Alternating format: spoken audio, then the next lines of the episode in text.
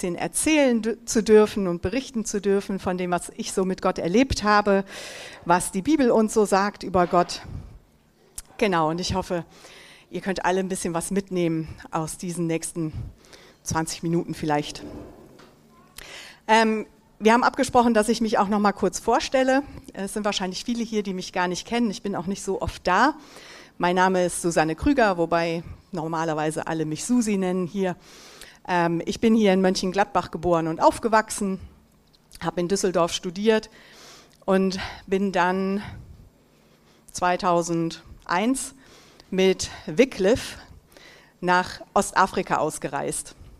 Wycliffe ist ein eingetragener Verein, eine Organisation, die mit Sprachen arbeitet weltweit. Also wir haben Leute in aller Welt und wir arbeiten mit kleinen lokalen Sprachen, die oft noch gar nicht verschriftet sind, keine Orthographie, kein Alphabet haben.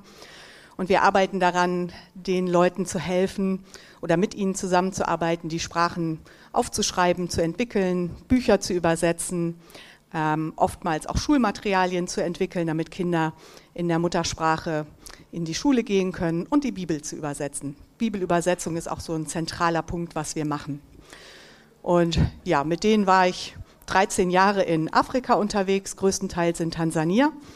Und ich bin immer hier in Gladbach, war immer meine sozusagen meine unterstützende, sendende Gemeinde, also die Gemeinde, die so ein bisschen Verantwortung übernommen hat für mich. Und nachdem meine alte sendende Gemeinde damals die Türen geschlossen hat, hat hier die FWG mich sozusagen übernommen und ich durfte Gründungsmitglied mit sein, habe 2011 tatsächlich die Urkunde mit unterschrieben und gehöre immer noch zur FEG hier in Mönchengladbach, auch wenn ich eigentlich jetzt im Siegerland lebe. 2014 bin ich zurückgekommen, habe die Leitung von Wycliffe übernommen, dafür wohne ich jetzt im Siegerland und leite diesen Verein mit etwa 170 Mitarbeitern insgesamt. Genau, so viel mal zu mir. Den Kontext braucht ihr jetzt auch ein bisschen, wenn ich anfange zu erzählen. Es soll ja heute um Elia gehen. Elia, ein Prophet aus dem Alten Testament. Großer, dicker, fetter Teil der Bibel ist ja das Alte Testament, wo es um die Geschichte Gottes mit der Welt und mit seinem Volk geht. Und da gab es immer wieder Propheten, also äh, Menschen, die im Prinzip eine sehr enge Verbindung zu Gott hatten und Gottes Wort an das Volk Israel, an die Menschen in ihrer Zeit weitergegeben haben. Also sie waren so ein bisschen der, der Channel, ne, so die Verbindung zwischen Gott und den Menschen. Und Elia war einer von denen. Und Elia so als Person fasziniert mich unglaublich. Und was mich an der Bibel generell fasziniert, ist, dass sie so schonungslos ehrlich ist. Also wir sind eigentlich als Menschen eher, ähm, ja, versuchen so unsere Helden ein bisschen verschönert darzustellen, ne? so ein bisschen positiv darzustellen. Die Bibel geht mit ihren Helden da ganz anders um. Also wir erfahren unglaublich viel über die großen Personen, mit denen Gott Geschichte geschrieben hat, weil die Bibel da echt sehr, sehr krass ehrlich mit umgeht und sehr krass ehrlich beschreibt, was die Leute so gemacht haben. Und das ist bei Elia auch nicht anders. Eine sehr faszinierende Persönlichkeit. Und warum ich mich mit Elia beschäftigt habe, ist, dass Elia auch mal in so eine Situation gekommen ist, wo er gesagt hat, Gott, ich habe keinen Bock mehr. Ich habe keinen Bock mehr. Ehrlich gesagt, ich möchte eigentlich nur noch sterben. Ich lege mich hier hin, lass mich einfach nicht mehr aufwachen, ich habe keinen Bock mehr. Ich habe alles getan, was du gesagt hast. Ich habe mich aufgerissen für dich. Ich bin hin und her gelaufen. Ich habe alles gemacht. Und was hat es gebracht? Gar nichts. Ich will nicht mehr. Ich weiß nicht, ob der eine oder andere von euch auch schon mal in der Situation war. Ich bin immer wieder mal in der Situation, dass ich da sitze und denke, ich habe echt keinen Bock mehr. Ich will das alles nicht mehr, ist mir alles zu viel, ist mir zu schwierig. Geh weg mit dem Kram. Und da habe ich von Elia wirklich viel gelernt. Und auf diese kleine Reise will ich euch heute mitnehmen. Mal ein bisschen zum Kontext. Die Geschichte Israels ist ganz spannend. Gott geht seinen Weg mit diesem Volk, sein auserwähltes Volk. Er bringt es in ein gelobtes Land, in ein Land, wo Milch und Honig fließt, also wo es ihnen eigentlich richtig gut gehen soll. Und er hat eigentlich nur eine Bedingung. Haltet euch fest an mir. ich bin euer Gott. Das erste Gebot, du sollst Gott, deinen Herrn, ehren und keine Götter haben neben mir, das war Gott wichtig. Die Israeliten haben es relativ schnell geschafft, das nicht mehr zu tun und davon abzuweichen. Und ein großer Teil des Alten Testaments beschreibt, was Israel alles getrieben hat, indem es nicht Gott nachgefolgt ist, indem es anderen Göttern nachgelaufen ist. Und ein, Gott, äh, ein, ein König, der es ziemlich übel getrieben hat, war der König Ahab. Der hat also schon die Tempel, äh, die, die, die Altäre Gottes, da hat er runtergerissen, hat wirklich viel, viel Unrecht getan, hat sich ziemlich übel aufgeführt. Und dann hat er noch eine Frau geheiratet, die war noch ein ganzes Stück schlimmer als er. Die hieß Isabel. Und die hat einem Kult nachgehangen, dem Baalskult. Und jetzt muss ich sagen, dieser Baalskult, das kann man auch so in Geschichtsbüchern nachlesen, ist jetzt nicht unbedingt einer dieser friedfertigen, netten Wohlfühl, hab uns lieb Kulte, sondern der ist echt brutal. Also was da in diesen Baalstempeln abging, das war wirklich haarsträubend und da darf man eigentlich gar nicht drüber nachdenken. Und diese Königin Isabel hat diesen Kult eingeführt in Israel hat dafür gesorgt, dass die Priester Gottes verschwanden, von der Bildfläche verschwanden, hat dafür gesorgt, dass die Altäre, die noch übrig wären, waren, abgerissen wurden und hat die Baalspriester wirklich etabliert, hat einen Baalstempel gebaut, hat die Baalspriester versorgt und hat wirklich diese Religion versucht in Israel zu etablieren. Und jetzt hast du da Elia, der soll jetzt da was sagen. Der soll jetzt dagegen sprechen. Das macht Elia auch. Und Elia bekommt vom Herrn gesagt, nicht nur sollst du den Leutchen sagen und sollst dem König sagen, was da gerade nicht richtig läuft, sondern du sagst dem König, dass es jetzt jahrelang nicht regnen wird. Ich muss gestehen, ich finde das schon ziemlich mutig.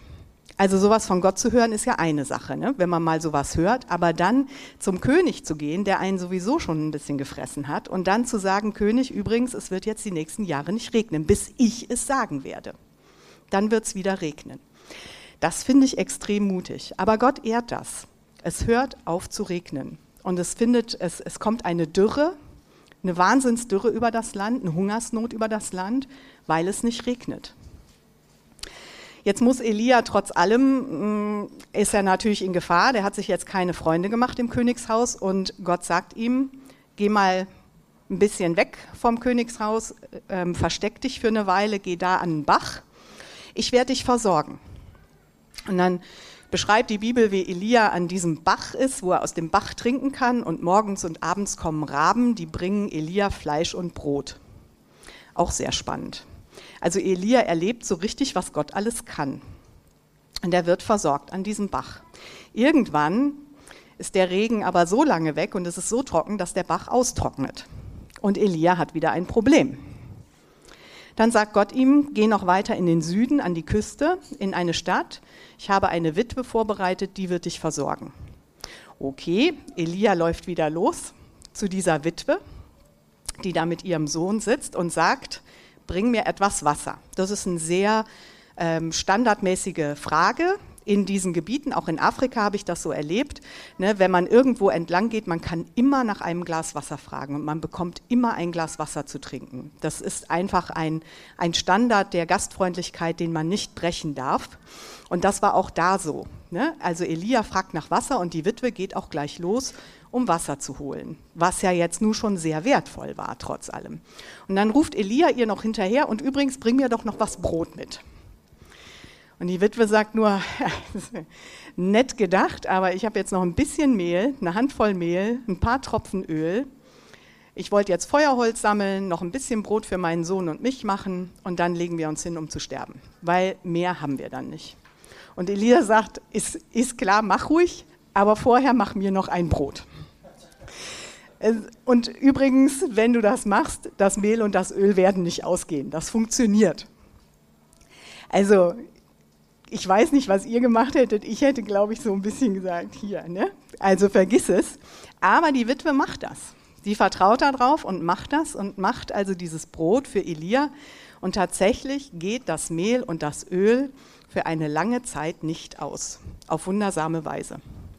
Jetzt gibt es noch eine interessante Begebenheit, denn der Sohn der Witwe wird todkrank und hört auf zu atmen, er stirbt. Und die Witwe sagt, was soll das jetzt? Jetzt kommst du hier als Mann Gottes und bringst dieses Unglück über mich und mein Sohn stirbt. Und Elia sagt, gib mir deinen Sohn und geht hoch aufs Haus und betet zu Gott und legt sich auf diesen Sohn dreimal drauf und bringt tatsächlich diesen Sohn zum Leben zurück und gibt ihn seiner Mutter zurück. Und diese Witwe sagt dann, jetzt weiß ich, dass du wirklich ein Mann Gottes bist. Also Elia ist so ein Typ, der erlebt so ein Wunder nach dem anderen. Und wenn er sagt, hier, Mehl und Öl wird nicht ausgehen, passiert das. Wird nicht regnen, passiert das. Also schon sehr spannend. Und jetzt kommt nach einigen Jahren die Zeit, wo Gott sagt, so, jetzt ist Zeit, dass wir hier klare Kante machen. Ich werde es wieder regnen lassen. Geh zum König und sag ihm das. Und Elia geht hin, gibt es dann noch so ein paar Geschichten, wem er da unterwegs noch begegnet. Aber der Elia geht zum König, und das finde ich auch interessant, und sagt ihm, Gott wird es wieder regnen lassen, ich bin jetzt da, wenn ich es sage, und bring doch die ganzen Baalspriester zusammen. Und die Aschera-Priester, die gab es auch noch, die hat er auch noch mit dazu geholt und hat gesagt, und lass uns doch mal so einen Wettkampf machen. Also die 450 Baalspriester, die kriegen einen Stier und ich krieg einen Stier. Und die Baalspriester können sich einen Altar bauen und Feuerholz drauf und den Stier als Opfer fertig machen und ich mache dasselbe. Nur anzünden dürfen wir das Feuer nicht. Und dann beten wir zu unseren Göttern und dann gucken wir mal, wer gewinnt. Und die lassen sich tatsächlich darauf ein. Und auch das Volk findet das gut, denn Elia spricht zu dem Volk und sagt, Leute, wie lange wollt ihr noch in beide Richtungen? Entweder oder. Entweder Baal ist der wahre Gott, dann folgt Baal nach, oder Yahweh, der hebräische unser Gott, ist der wahre Gott, dann folgt ihm nach. Also entweder oder. Gut, das Volk sagt, machen wir so. Und tatsächlich passiert Folgendes, diese 450 Baalspriester machen den Stier fertig und das Feuerholz und alles fertig. Und einen ganzen Tag lang rufen die ihren Gott an. So dass Elia mittags mal hingeht, das muss ich mal lesen, weil das wirklich sehr witzig ist, und ähm, anfängt mal so ein bisschen zu spotten und den Baalspriestern zuruft, ruft doch lauter. Er ist ja ein Gott, er ist sicher in Gedanken oder er ist gerade austreten gegangen. Vielleicht ist er auch auf Reisen oder er schläft gerade. Dann sollte er aufwachen. Also der Elia ist da so richtig spöttisch höhnend unterwegs und sagt, Leute, was ist denn Sache? Es passiert nichts. Und irgendwann gegen Abend sagt Elia, okay, jetzt bin ich dran.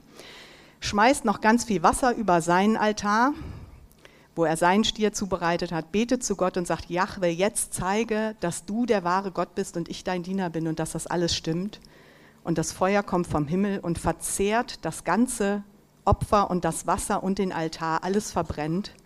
Und Gott zeigt sich wirklich als der große Gott. Dann sagt Elia dann zum König und sagt, so, jetzt mach, dass du fortkommst, weil es wird gleich anfangen zu regnen.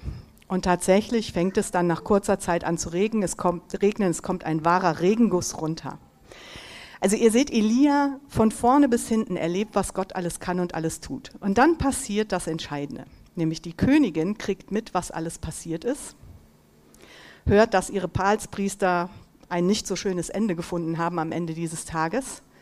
Und sagt zu Elia, sollen mich die Götter noch so bestrafen, wenn ich dich morgen nicht genau zu dem mache, was diese Priester sind, also wenn ich dich morgen nicht auch umgebracht habe.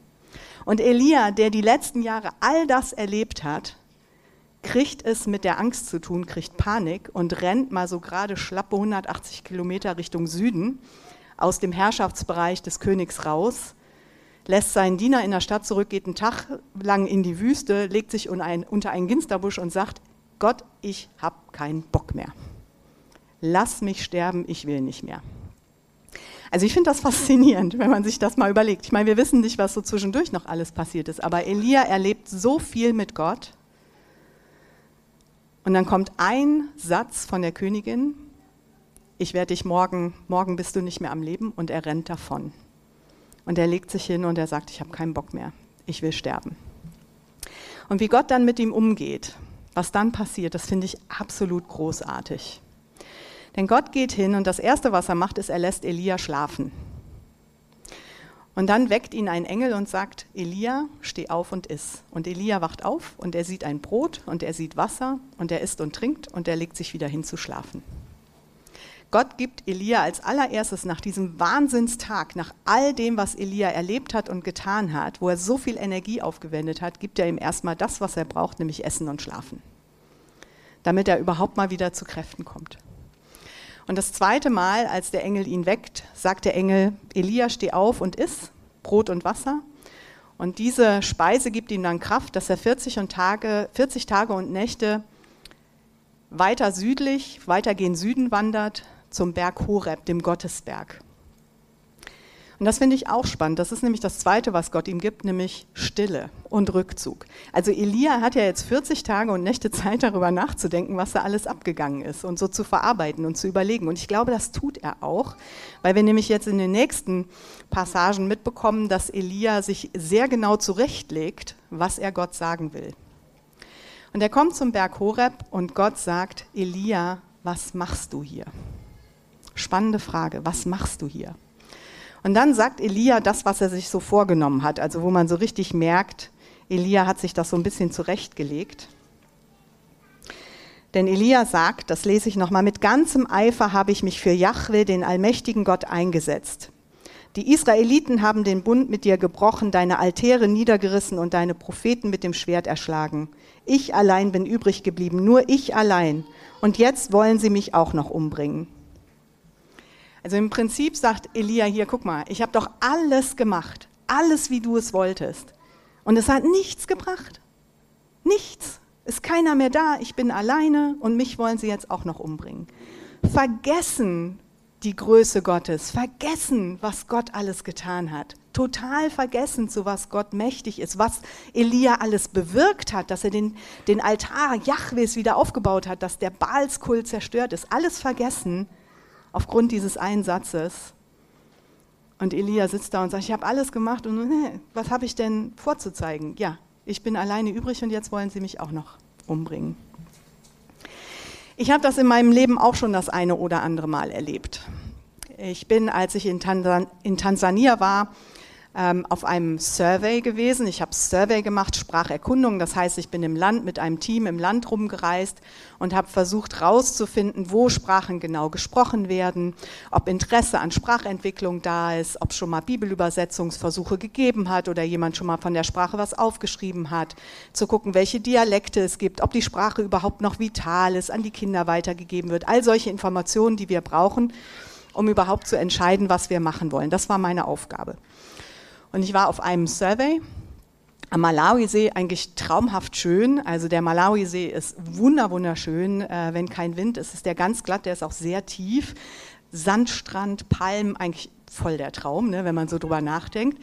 Mit dem kleinen Problem kein Strom, äh, kein Wasser, außerdem aus dem See, ähm, wenig zu essen also wir hatten einiges mitgenommen, aber ähm, ich war wirklich froh, nach den zwei Wochen konnte ich kein Mais und kein Reis und keinen Fisch mehr sehen, weil das war das, was wir da zwei Wochen lang gegessen haben.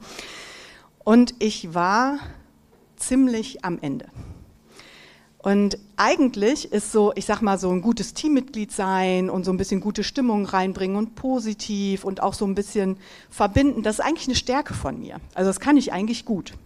Und das konnte ich in den zwei Wochen überhaupt nicht. Also es hat meistens zwei Stunden gedauert, dann habe ich irgendwem den Kopf abgerissen oder habe geheult. Also das eine oder das andere. Und ich habe jeden Abend da gesessen, habe mich gefragt, Herr, warum ist das so? Warum kann ich nicht irgendwie anders mich benehmen? Warum kann ich nicht positiv bleiben? Warum passiert das? Und jeden Abend habe ich wieder gebetet, Herr, hilf mir morgen ein gutes, konstruktives Teammitglied zu sein. Und das hat meistens zwei Stunden gedauert, am nächsten Tag, da war wieder alles dahin. Und ich habe mir echt überlegt, was geht hier ab? Was passiert hier? Warum ist das so? Es war so anstrengend.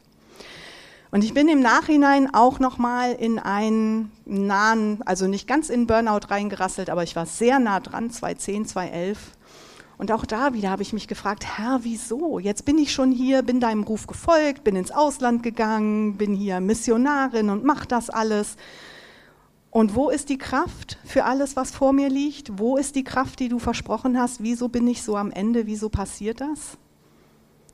Ich habe doch alles getan und guck mal hier, ich habe keinen Bock mehr. Ich habe keinen Bock mehr.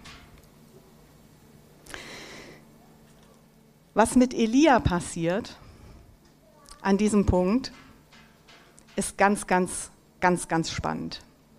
Gott hätte nämlich einiges sagen können, als Elia an diesem Punkt zu Gott kommt und sagt, ich habe keinen Bock mehr und guck es dir doch an, ich habe alles gemacht, jetzt bin ich als einziger übrig und jetzt wollen sie mich auch noch umbringen. Er hätte sagen können, hör mal, Elia, Jetzt guck mal nicht ganz so negativ auf die Situation. Erinner dich mal, du bist auf dem Weg dem Obadja, einem anderen Propheten, über den Weg gelaufen. Der hat dir doch gesagt, dass er 100 Propheten Jahwes in Höhlen versteckt hat.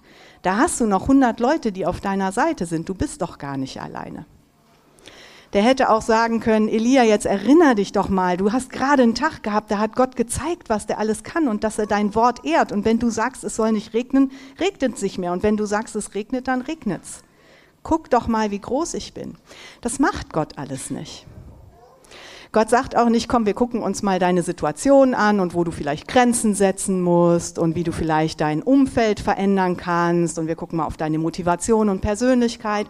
Das macht Gott alles nicht. Das ist alles nicht verkehrt, aber es macht Gott alles nicht, sondern Gott sagt, stell dich in die Felsspalte, ich will an dir vorübergehen. So cool stell dich in die Felsspalte, ich will an dir vorübergehen. Was Gott dem Elia gibt, ist Gottes Begegnung.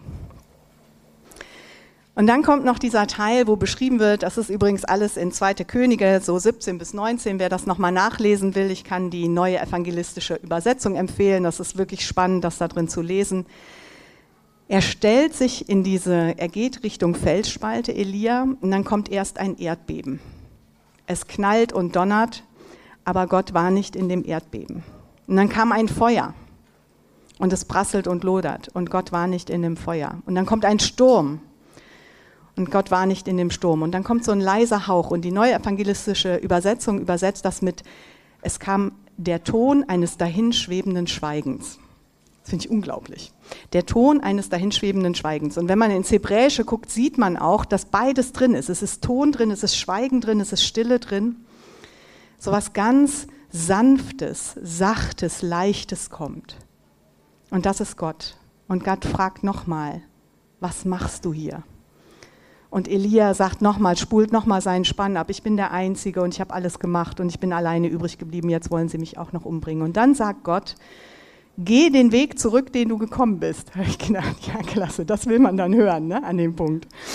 Geh zurück, wo du hergekommen bist. Also Gott schickt Elia eigentlich zurück in die Situation, wo er hergekommen ist. Aber er sagt auch, salbe die zwei Leute zu nächsten König und so und salbe Elisha zu deinem Nachfolger. Also Gott gibt Elia jetzt auch Hilfe. Er gibt ihm etwas, was er braucht. Für mich war das eine ganz wichtige Erkenntnis und ich kann das auch so aus meinem eigenen Leben bestätigen, dass oft, was wir brauchen, ist einfach mal zur Ruhe kommen und ist dann auch in die Stille zu gehen und ist mal weggucken von dem, was mich selber ausmacht, weggucken von mir selber und auf Gott schauen. Wenn wir in solche Situationen kommen, ist die Antwort der Welt eigentlich immer, schau auf dich. Was brauchst du jetzt? Was ist für dich wichtig? Was solltest du jetzt tun? Und Gott sagt, nein, nein, schau auf mich. Und dann auch diese Stille zuzulassen. Und das ist für uns nicht, nicht einfach. Also mir fällt das sehr schwer, obwohl ich alleinstehend bin und eigentlich zu Hause ja auch Stille haben könnte. Aber ihr kennt das vielleicht auch. Das Erste, was ich mache, wenn ich nach Hause komme, ist irgendwie entweder ein Fernseher anmachen oder Radio, weil irgendwie ne, muss ich diese Stille, das ist ja fast manchmal bedrückend. Aber Stille hilft uns manchmal wirklich zu hören, auch mal an den Kern zu kommen und mal von uns wegzugucken und auf Gott zu schauen. Und dazu will ich euch einladen heute, einfach ähm, das auch mal zu nutzen und an diesen Punkt zu kommen, wenn ihr merkt, ich habe keinen Bock mehr. Erstmal so ein bisschen Abstand gewinnen. Essen, schlafen, sehr hilfreich. Ein bisschen Abstand gewinnen, mal weggehen, rausgehen, soweit es möglich ist. Und auch Stille zuzulassen. Und dann mal ganz bewusst nicht auf Lösungen zu gucken, sich nicht zu überlegen, welche Strategien mache ich jetzt. Ich bin auch so jemand, ich will immer machen. Ne? Ich will dann gucken, was kann ich jetzt tun, was ist der nächste Schritt, ne? wie kann ich das Problem lösen, Strategien entwickeln. Sondern manchmal vielleicht einfach mal still zu sein und Gott zu fragen, was machst du, was willst du, was ist dein Gedanke zu dem Ganzen. Und das Spannende ist halt für mich wirklich, wie Gott mit Elia so einen persönlichen, geduldigen Weg geht. Ich meine, überlegt euch das mal, was Gott alles macht, um Elia immer wieder zu ermutigen, um Elia wirklich zu kräftigen und zu stärken und dass Elia diesen Auftrag wirklich ausführen kann. Und wenn ihr mal so ein paar Geschichten im Alten Testament oder auch im Neuen Testament lest von den Jüngern, da seht ihr immer wieder, wie viel Mühe sich Gott macht. Ich finde das immer wieder faszinierend. Gideon war auch so ein großer Krieger, der hatte, hatte den Auftrag, Israel zu befreien als, als Heerführer. Und der hatte dieses Ding mit den Fliesen, ne? also Teppich rauslegen und am ersten Tag sollte drumherum alles nass sein vom Tau und der Teppich trocken. Das hat Gideon nicht gereicht. Dann hat er am nächsten Tag andersrum der Teppich nass und drumherum alles trocken. Gott hat das alles gemacht.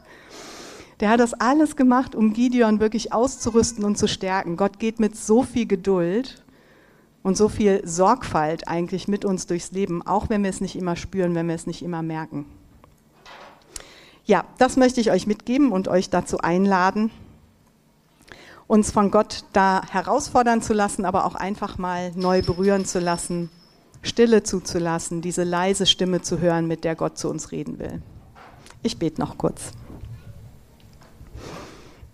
Jesus, ich möchte dir so danken, dass du unser Herr und Heiland bist und großer Gott. Wir danken dir, dass du ja trotz deiner Größe und deiner Macht jeden einzelnen von uns siehst, dass du uns liebst, dass du mit uns deinen Weg gehen willst. Herr, und du siehst, wo wir in unserem Herzen Schwere haben, wo wir echt da stehen und keinen Bock mehr haben, wo wir das Gefühl haben, wir haben uns so aufgerissen und es ist nichts dabei rumgekommen. Und ich bete einfach, Herr, dass du uns deine Perspektive schenkst, dass du uns hilfst, auch mal still zu werden, um deine Stimme zu hören, dass du uns hilfst, auf dich zu schauen und nicht nur auf uns.